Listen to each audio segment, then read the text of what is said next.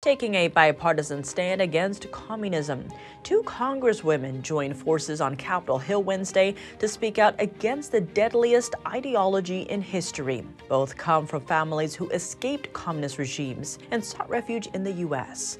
Democratic Representative Debbie Wasserman Schultz and Republican Congresswoman Michelle Steel formally relaunched the House VOC caucus on Wednesday.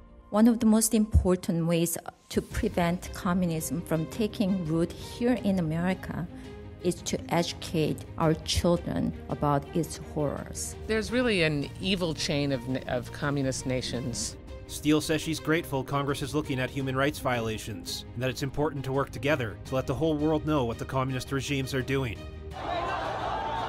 The caucus states its goal is to honor and bring awareness to the more than 100 million people harmed or killed by communist governments, and to focus on the current international impact of existing communist regimes.